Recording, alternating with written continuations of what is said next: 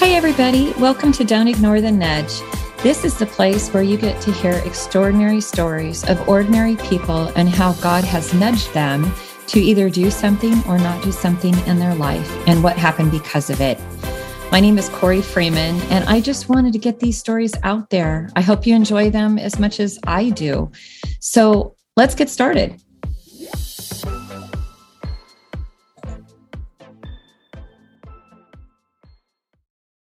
Hi, everybody. Thanks for coming to Don't Ignore the Nudge today. We've got a real special interview today. I mean, all of God's stories are special. Don't get me wrong. All the episodes are whopping 35 episodes we've done. and my guest has done way more podcasts than I have and interviews. But today we have Chris Wark from Chris Beat Cancer. And if you're not familiar with him, he has quite a story. And his whole story a lot of this story is the nudge, the nudge that God gave him years ago. So I think we were just talking beforehand, and I think I have been following him since around the same time he started, which was 2010. And I don't want to say too much intro because that will sort of spoil this nudge story, but so glad to have you here. Appreciate it. Thank you, Corey. It's good to be with you. Thanks. I just, if we were doing a medical, more of a cancer interview today about Chris beat cancer, I say it eloquently right there because I had one young person at one point say they thought I was saying crispy, crispy cancer. so, Not the first time I've heard that. Really? I had never thought about it. So, yeah, I actually own crispycancer.com that domain. Do you really? As well. For that reason. oh my goodness. That's funny. It points back to my main site. yeah. I'm glad then I'm glad I mentioned it. So on on if it was on a more of a medical thing, man, I'd be having all kinds of questions for you and it'd be a whole different interview. But today it's all about the nudge. But I always ask my guests what you would like to share about how you came to know the Lord and how that came about as far as how that happened. Yeah. I was raised in a Christian home. My parents were, uh, my mom is from New York, my dad's from Michigan, and they moved to Tennessee. He got a job at a bank down here. And after moving down here, they both became believers. My mom first and then my dad. And so I was grew up in a Christian home and had an encounter with God at very early age. I mean, I just came to know him and believe in Jesus when I was seven, eight years old. Mm-hmm. So that was where it started. But as a teenager, I was pretty rebellious and just kind of questioned everything and wanted to explore the world, what the world had to offer, and really come to my own conclusions. And I saw things in the church that I didn't like because humans mm-hmm. are flawed yeah. and hypocritical. Yeah. It's just human nature. yeah. Have you heard the saying that if you join the perfect church, you better leave because you just joined? Right. people are human. Right. And so I use those excuses, which are pretty flimsy, but I use those excuses to just sort of rebel. And, and so most of my teenage years and early college, I was not following the Lord and was just doing my own thing. And, but I came to the realization that something was missing in my life. And I realized that was my relationship with God. And so, yeah, in my early 20s, you know, about midway through college, I surrendered to the Lordship of Jesus and just said, okay, here I am. I'll give up everything that I'm doing that I know is not glorifying you. And I am, I will obey. and at so, that point, it was like, okay, God. my wife and I got really plugged in we were dating at the time. We got really plugged into a church, a small non-denominational church, and started serving there and going through discipleship, oh, cool. Bible studies, and serving on the worship team. I was a musician, so I was playing bass or drums, singing or whatever Sunday mornings, and just really plugged in. And it was a very, it was a, a time of, I'd say, massive spiritual growth in my life. And then the cancer diagnosis happened when I was 26. And I'm so thankful because those years, it's about four, about four years between around 21, 22 up until 26. I had just really been discipled by some incredible godly men and wow. it had prepared me for the storm that was for coming. such a time as this, right? Yeah. And so when I was diagnosed, the first verse, the Bible's so powerful. I mean, it's the living word of God. And when you study the Bible and when you memorize scripture and you choose to believe it, that's what faith is. It's just choosing mm-hmm. to believe. And you take ownership of the promises of God in the Bible, then when the storms come, you have a solid foundation. So the very first verse that came to mind when I was diagnosed was Romans 8:28, which says that God works all things for the good of those who love him and who are called according to his purpose. And so I just thought, okay, like this is a promise that God is going to work this for my good. All things for my good. Mm-hmm. And I know that I'm called according to his purpose. I know that he loves me and, and he's my heavenly father. And so I chose to believe that he was going to work it for my good. Yeah. It wasn't good news. Right. Like cancer's bad news. Yeah. right? It's bad news. Yeah. It's an adversity in life. But we all have a choice as to how we respond to adversity and obstacles and trials and tribulations. We have a choice. We don't have a choice whether or not to be in them, but we have a mm-hmm. choice of how we respond. And that's really where your faith is put to the test. When you're in a difficult circumstance, are you going to choose to believe that God is going to work it for your good, that He's going to deliver you, and He's going to see you through it and provide you the strength that you need to get through it and the resources and light your path? Or are you going to just sort of crumble in fear and become just sort of reactive and irrational and hopeless and cowardly? Mm-hmm. So I just realized really quickly I needed to make a stand in faith and believe that he was going to work it for my good. So that was huge, hugely encouraging to me. Just that one little revelation. I don't know where this is going, but I can have peace in my heart. I can be at peace knowing that God's going to work it for my good. And then another scripture that I found pretty quickly in the process was uh, Psalm 34, which the whole chapter is just so, so incredible if you're going through a difficult time in your life. I mean, that was when David wrote it. It's obvious he was in a really bad place. And Psalm 34 19 says, The righteous may suffer many afflictions, but the Lord delivers them from them all. And so I was like, That's it. Like, this is my verse.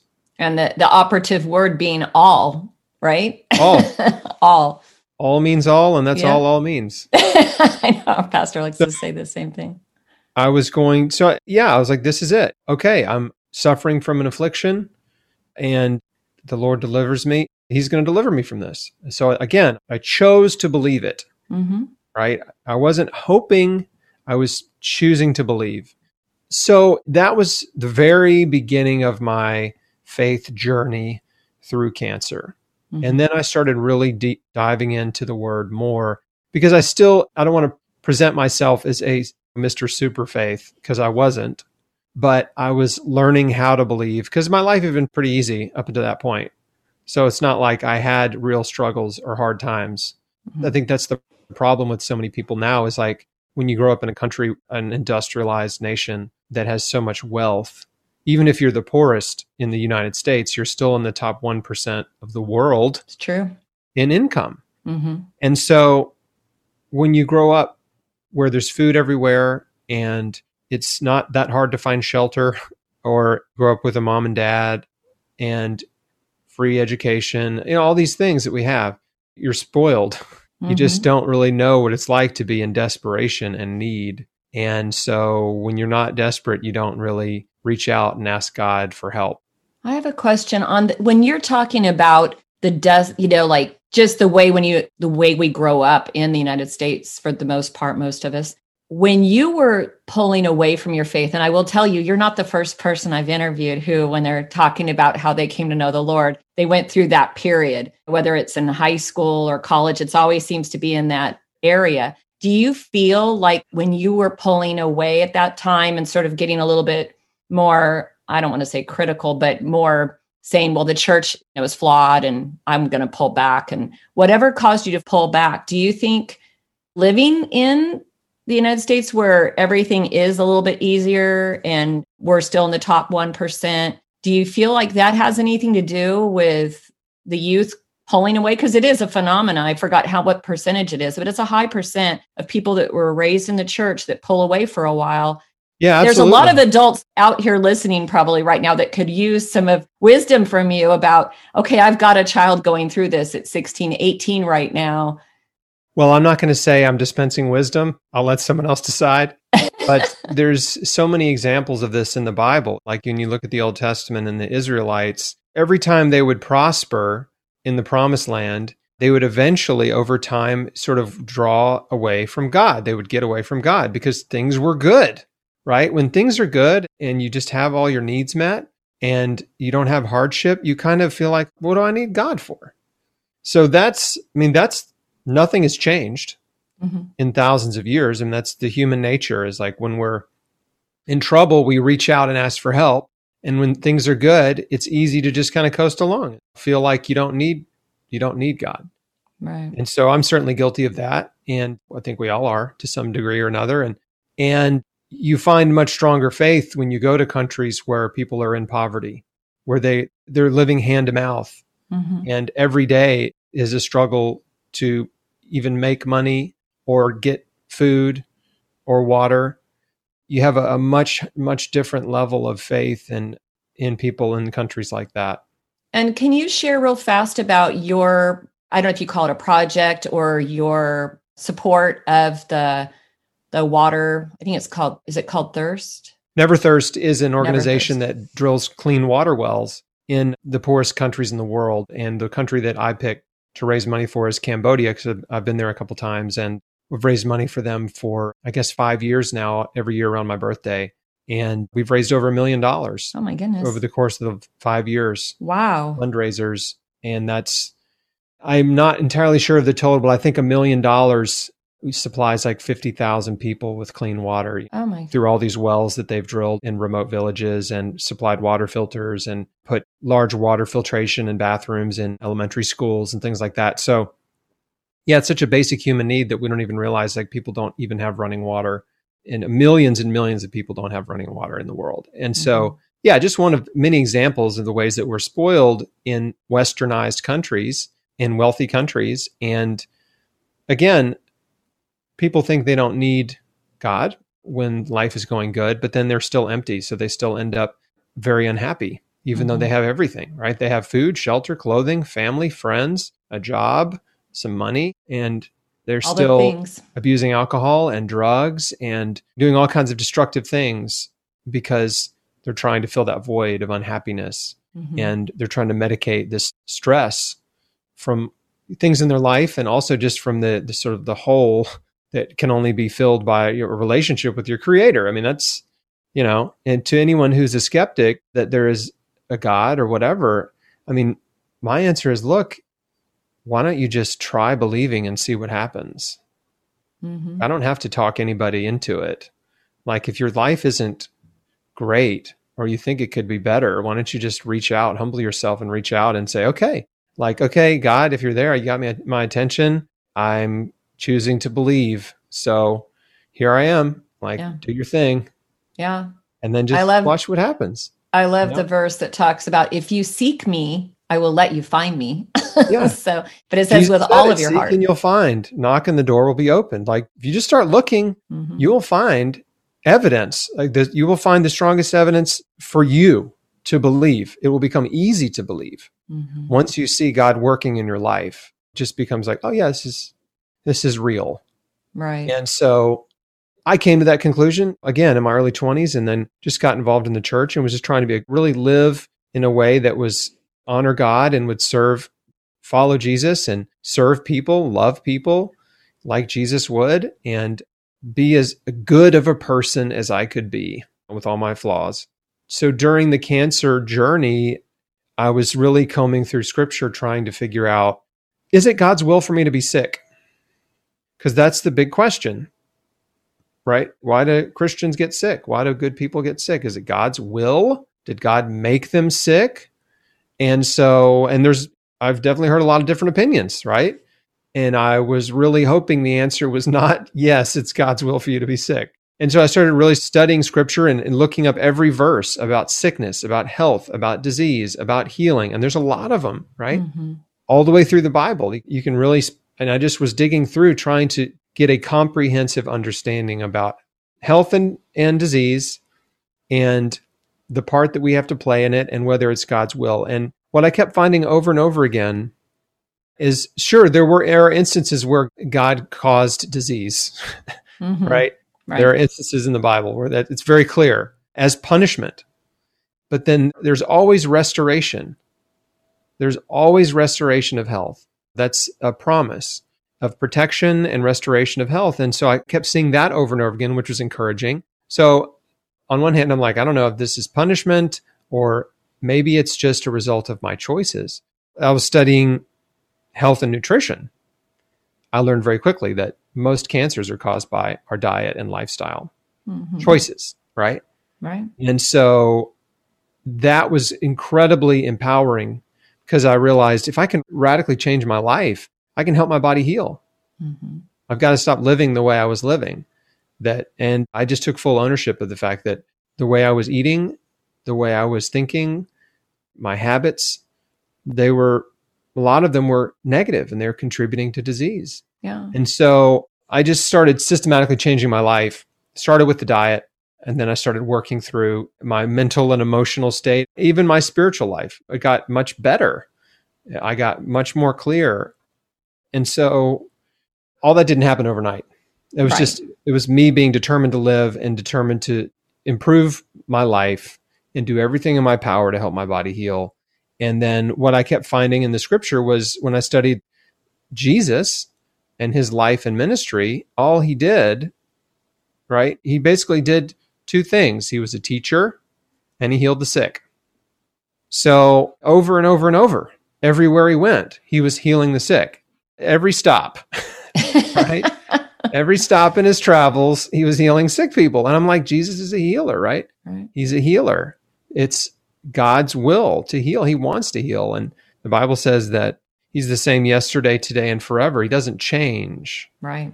And if it's his will to heal, then if Jesus is truly who he claimed to be, which is the Son of God and part of the Trinity, God in the flesh, if it's his will to heal the sick, then it's his will to heal the sick now. Mm-hmm. And that was just an incredible revelation to me. And so I believed it was his will to heal me, but I also took ownership in mm-hmm. my life. It's kind of like you could sit back and just say, well, God's going to heal me and believe that and do nothing. Or you could believe God's going to heal me, but you know what? I'm going to do everything in my power to help right. myself too. Well, and to interject real fast, I haven't really talked very much about it. I don't even know if I've really even said very much about it at all on the podcast yet. But my husband was recently diagnosed. Months before, months ago, I asked Chris to be on this podcast. And after I asked him to be on the podcast, my husband got diagnosed with stage 3B colon cancer, which I think yours was 3C. So, right there. And it's really interesting because you do go into like why is this happening? And then it does help to have that ownership portion of it. And we can talk about that in a minute. But as far as it is diet, it is health, it is all those things. But the spiritual aspect of it is so huge, so huge. And because over your shoulder right now, where it says eat cancer daily, that where you bring in scripture and you don't. And one thing that we've come very well aware of is Satan does like to keep you in the what if, the fear, all of those things. So the fact that you're realizing at what 27 you said? 27 you were diagnosed? I was 26 yeah. 26 so you're almost my son's right in between my sons.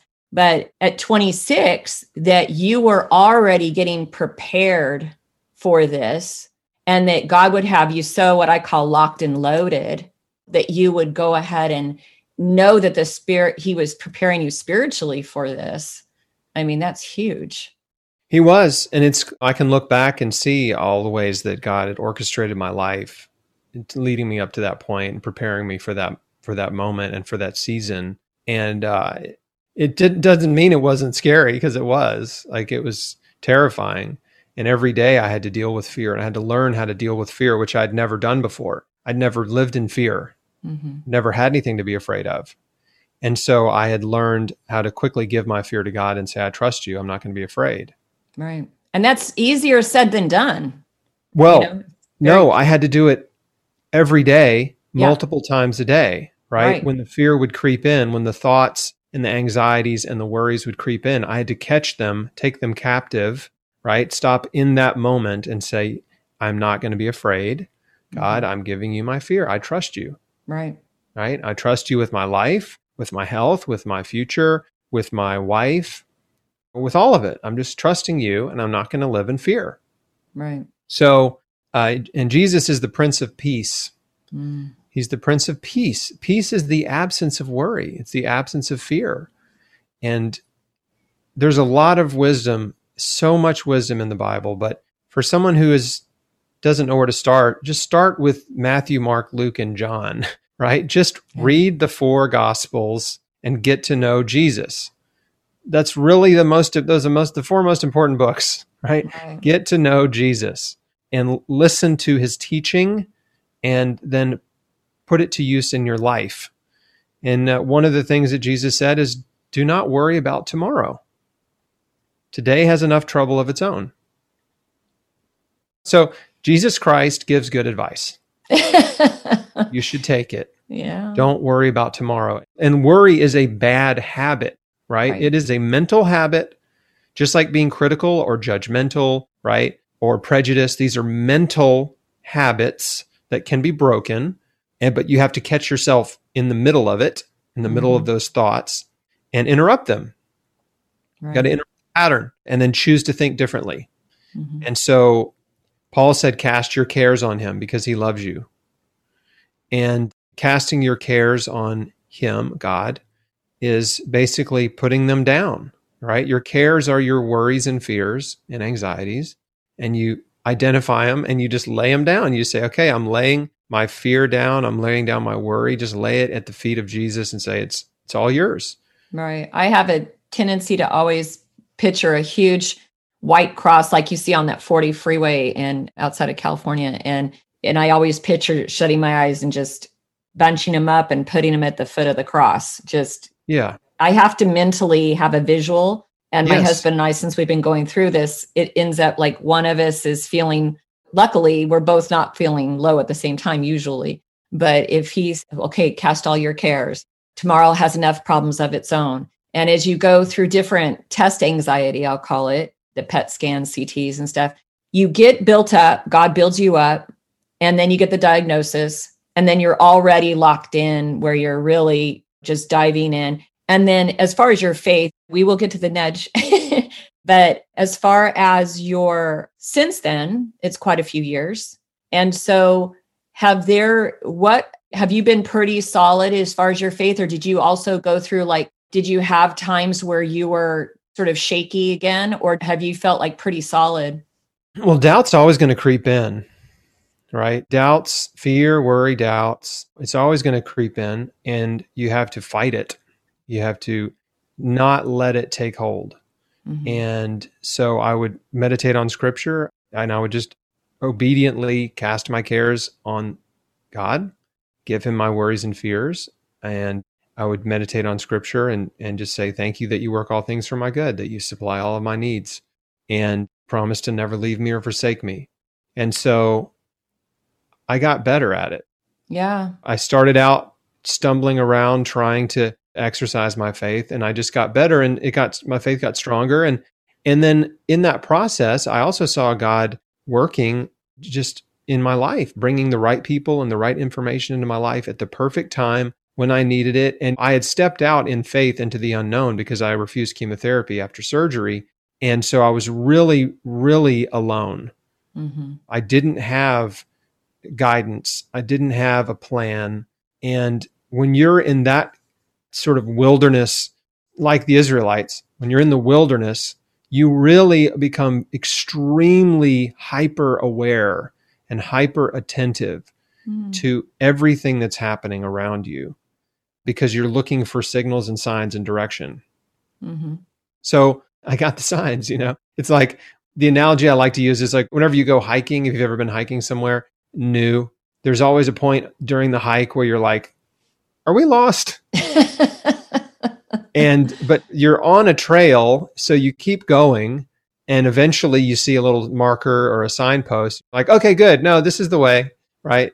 Yeah. And so I continually would get those mile markers, right? Or trail markers in my healing journey, those first few years that were so intense and scary, that would just remind me I'm on the right path. Right. And I wasn't getting them every day, right? So on the day to day basis, it was, I was really having to exercise my faith and choose to believe and not worry and press on and be Mhm. diligent and focused. But just periodically, these people or information would just pop up right when I needed it. Well, to use your analogy, I feel like you were a good mile marker for our walk through all this because in the six weeks, I won't get into the details, but in the six weeks after he was diagnosed, of course, you go down the just research studies, whether they're here, they're there. I mean, hours. I was sort of figuring out, I think I was doing probably about 20 to 30 hours of research because I'm self employed. So I was doing probably about 20 or 30 hours of research. And I had already been following you for years and other people that were in the cancer realm for years because of my mom having cancer and I had had benign tumors removed. And so I always had an interest and I've always been a researcher. So I was doing probably 20, 30 hours a week for quite a few weeks after diagnosis. But between diagnosis and surgery, the only things we were doing were things that you recommend. And the tumor shrunk in half. You don't know that, but That's in half fantastic. Yeah, in six love it. weeks. In six weeks. And people go, well, was it God or was it this or was it that? Because we did the intermittent fasting. We did, he went pretty much vegan. And I've been doing it with him. And I do the same things he does. So, and then except for some, of course, different supplements or shots or something now. But as far as the stuff in the different smoothies and the green and the juice, all this stuff, stuff, right? And people will say, Healthy stuff. yeah, healthy stuff. And I have to remember one thing to tell you after this, but it's really interesting because people will say to me, Well, do you think it was God? Or do you think it was the nutrition? Do you think it was the prayers? Do you think it was this SEACT? Do you feel like it was the omelet?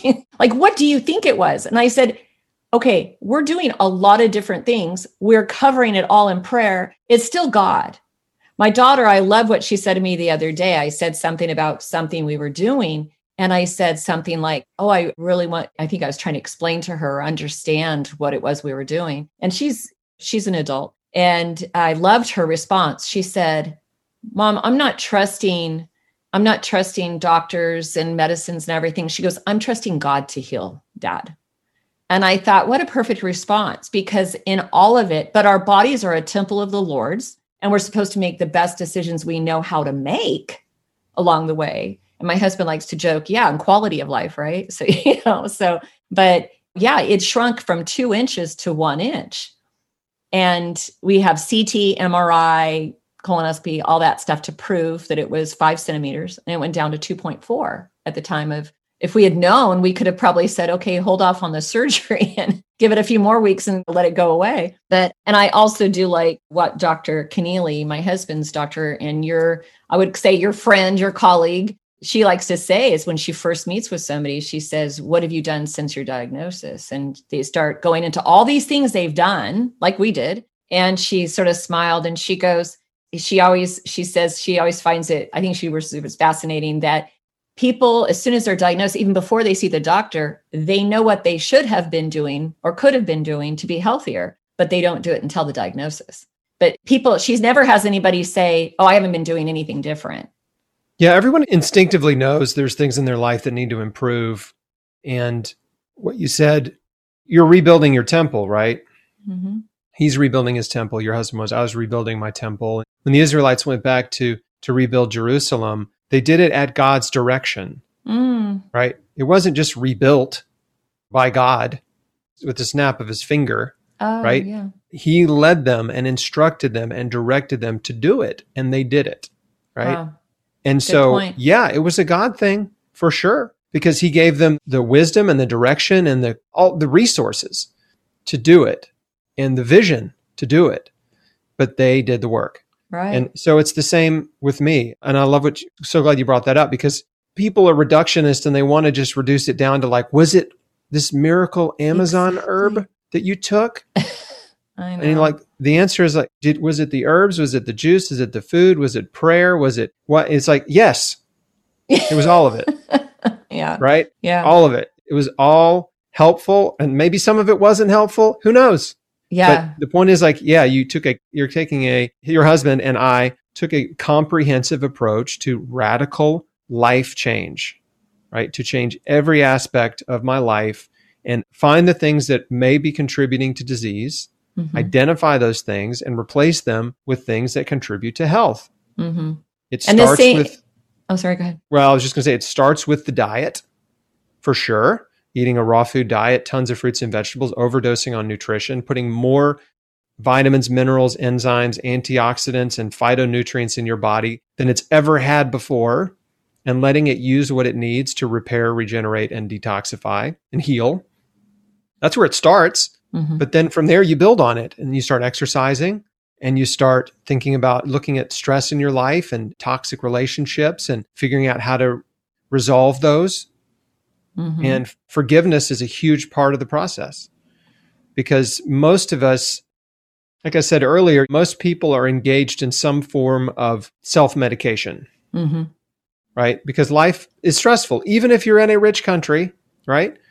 You have different types of stress, but you have stress. You've got work stress, you got money stress, you got relationship stress, you've got stress from guilt and shame, things, mistakes that you've made, things in your past. You've got stress from bitterness and unforgiveness that you're holding on to from people in your past who've hurt you. And so you got all this, we tend to compartmentalize our problems. Mhm. But the thing is, they all have one thing in common they're all your problems. And so it's like you can have a hundred different rocks that you own that are collectibles.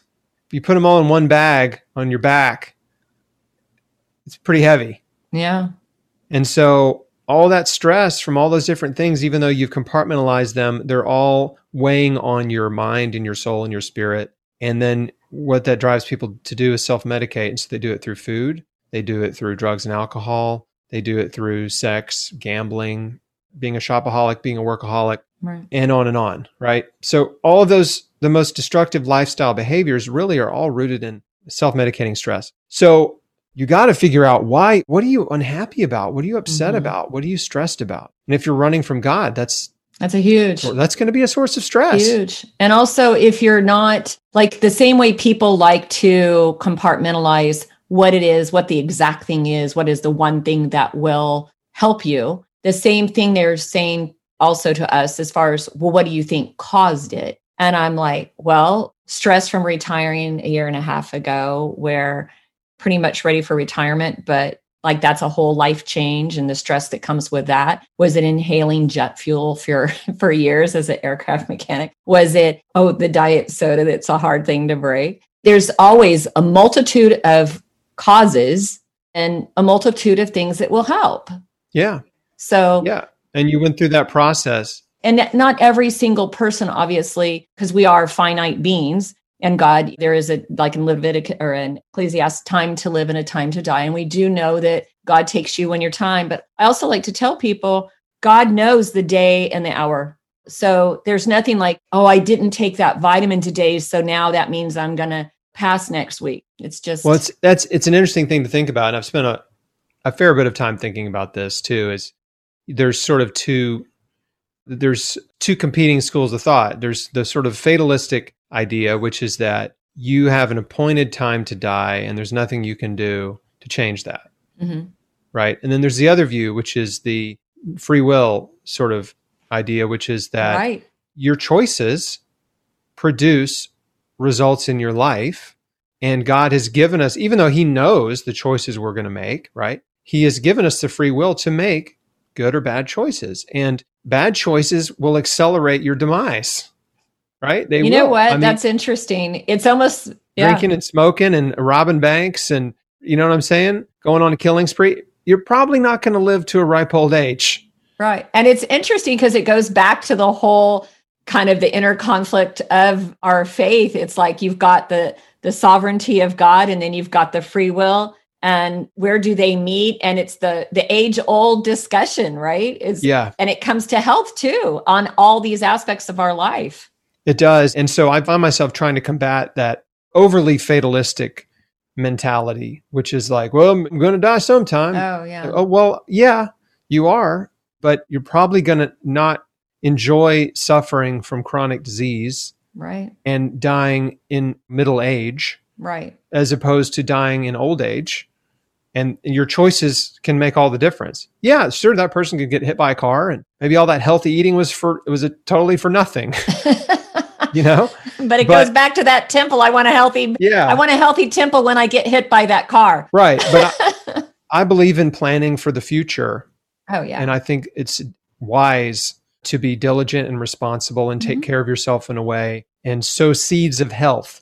Right. right. So you can reap a harvest of health in the future, as opposed to sowing seeds of disease and reaping a harvest of disease in the future, which is what most people do. Mm-hmm. Most people reap a harvest of disease yep. in middle age. Yeah. In the US. They're old middle age. They're they have the body of a hundred year old when they're only 50. Right. And now 50s and 60s. I've been hearing that there's been a lot more. Oh, I think it was Dr. Goldner who said she's seen younger and younger and younger patients for autoimmune, like down to like, I think she said like nine or wow. 10, 12, something like that. There's so many younger kids that are dealing with stuff. And yeah. Oh my goodness. There are causes, right? These are not arbitrary things. Yeah. There are causes to autoimmune and cancers and heart disease and diabetes. And most of the causes are known. Mm-hmm. And diet and lifestyle are the major factors. Of course, environmental pollutants are a big one too. But most of these things are things that we can control and limit our risk mm-hmm. if you're proactive, if you actually make good choices each day about what you put in your body, what you put on your body, the way you live your life, right? What you expose yourself to. And so, yeah, my message is one of personal empowerment mm-hmm. that, hey, you're not just a victim of fate. You're not just pre programmed to die mm-hmm. at some age, and doesn't matter what you do we're given free will and we can sow seeds of health or disease. And hey, let's sow some seeds of health mm-hmm. and plan on reaping a harvest of health. And right. so, because nobody wakes up on the operating table for cancer or heart disease thinking, oh, I'm so glad I didn't take care of myself. Oh, yeah. You I know? know? And like, yeah, they all wake up with regret. Like, oh man, I wish I had, I knew they've been telling me for 20 years cigarettes cause cancer. Why didn't I quit? Yeah. Yeah. You know what exactly. I'm saying? And so so anyway, it's good news, right? The good news is is that you and that's what Beat Cancer Daily. Both of my books are about this, but Beat Cancer Daily is a daily devotional and it's I love it. it's it. really just reinf- I keep giving my copies away. I was actually going to buy like a case. I want to make a quick U-turn to sort of circle back because we sort of which I knew probably would happen with you because there's so many different facets of you and your message and and who you are. I mean, I could probably talk to you all day. But when we're talking for people who don't know, as far as the nudge story, take us back to when you first got diagnosed and the nudge you got to do things differently. Because what's interesting is for those of you who don't know, since 2010, Chris has been having but he's been very open with his story. I don't, I would love to know how many times you've shared your story about your nudge from God to do things differently. But I'll just let I you would love to know that answer as well. if you only had a dollar for each time, right? Oh, yeah, I don't know. Oh it's, man, it's, and that's why I told you eleven. Well, it's been 17 years since the diagnosis and 11 years since going public with yeah. a website and a blog and the YouTube channel and all that yeah. stuff. So yeah, it's just it's incalculable at this point. But yeah. and I did all that. I wouldn't have to tell the story over and over again, right? That's the irony. So I thought, oh, if I just put it on a website, and then there's the people time. like me. But, yeah, but the nudge, you know, there was a pivotal moment in my cancer journey, which was when I got home after surgery and I was recovering and I was facing six to nine months of chemotherapy, and I did not have peace about it and I didn't know what else to do. And my wife and I prayed, and I just said, God, if there's another way besides chemotherapy, please show me. Right? I'm desperate. I'm confused. I don't know what to do. Uh, this doesn't feel right. Help.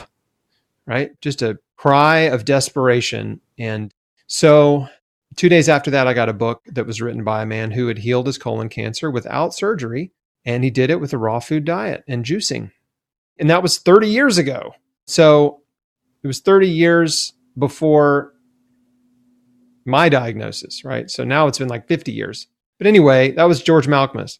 And yeah, I started reading his book. It was just, I knew it was an answer to prayer. It was a massive transformative moment in my life where I had this just of such a shot in the arm of faith and hope that I could change my life and I had the power to influence my future. Because at that point, I was basically in a position of powerlessness, which is what most doctors do to cancer patients. They just say, oh, there's nothing you did, and it's probably genetic or it may be bad luck. And what that does is that's telling the patient that because there's nothing they did to contribute to the disease, that there's nothing they can do to help themselves except for show up for treatment. And they're just a powerless victim, right? We're so sorry. We know how hard this is for you, but we're going to do the best we can. And we'll even have some donuts and Diet Coke and stuff for you while you're getting your chemo. Or a sloppy Joe after you wake up from surgery. Yeah. All the treats, little sweet treats and comfy chairs. And we're just going to love on you. Anyway, so that they're just sort of reduced to this little helpless, pathetic victim of disease. And the patient goes home with no, just with nothing. They just go home with nothing. They're just in a state of fear and hopelessness. Mm-hmm. So I kind of busted out of that when I realized I just needed one story, right? I need just one person to tell me it was possible. And that's where it started.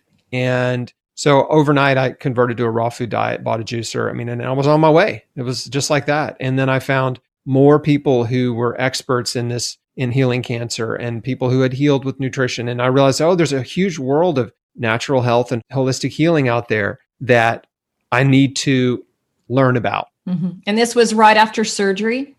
Yeah, this was January 2004. Okay.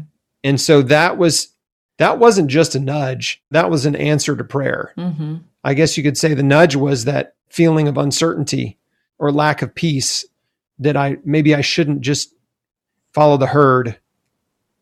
And then from there, kind of like I talked about earlier, once I decided to not do chemo I stepped out in faith into the unknown, mm-hmm.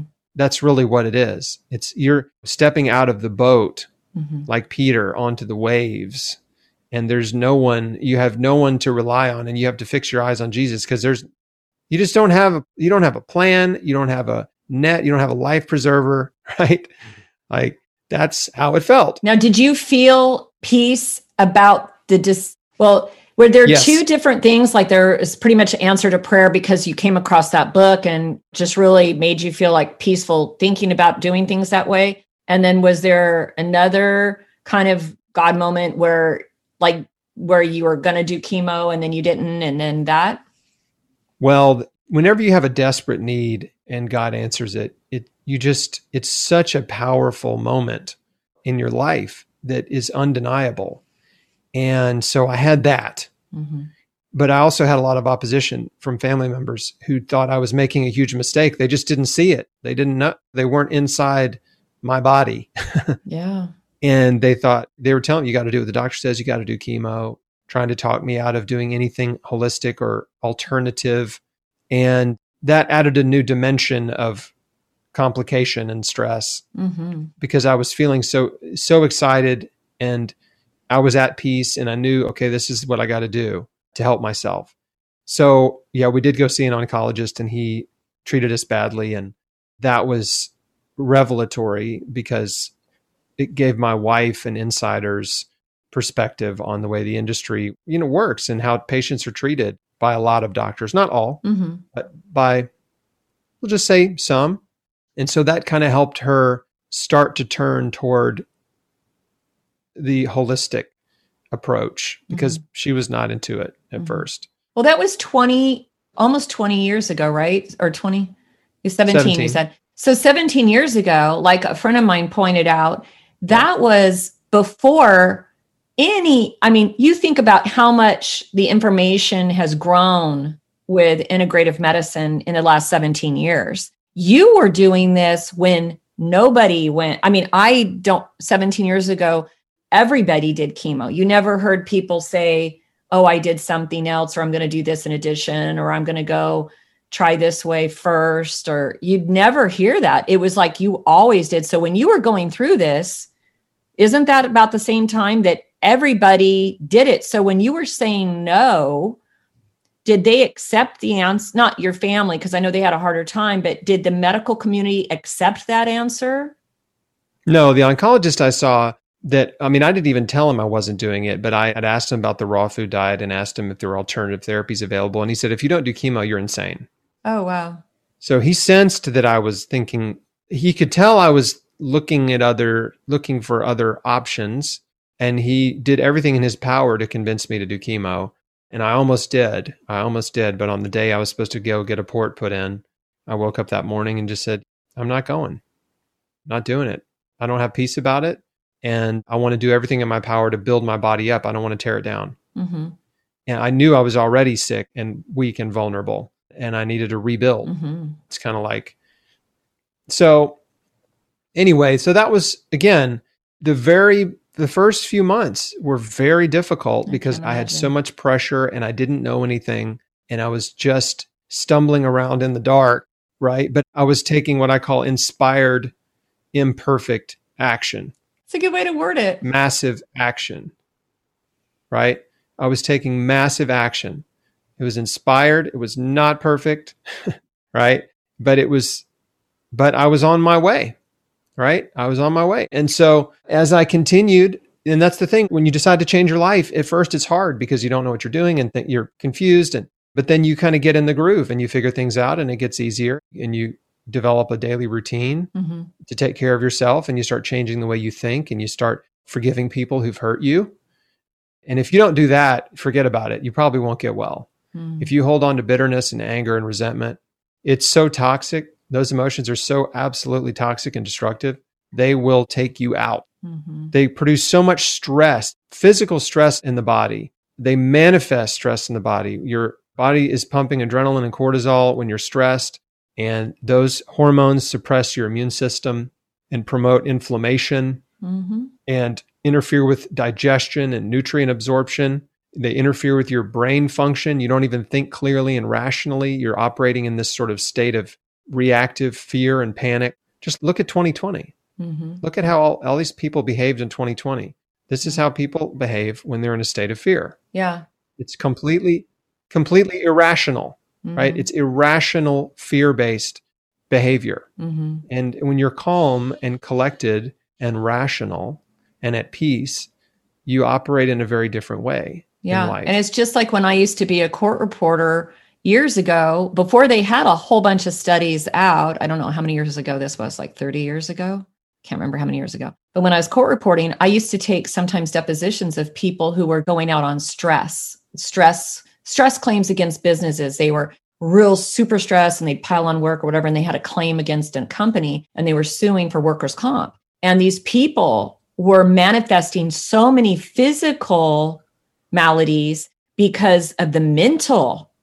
And I was a young woman at the time, maybe it was closer to 40 years ago, but when I was first taking depositions, I remember being just struck by how much mental stuff they were going under but then when they would start listing all the physical complaints they had to the attorney, I remember being so blown away because back then we didn't really know about all the connection, but I was seeing firsthand.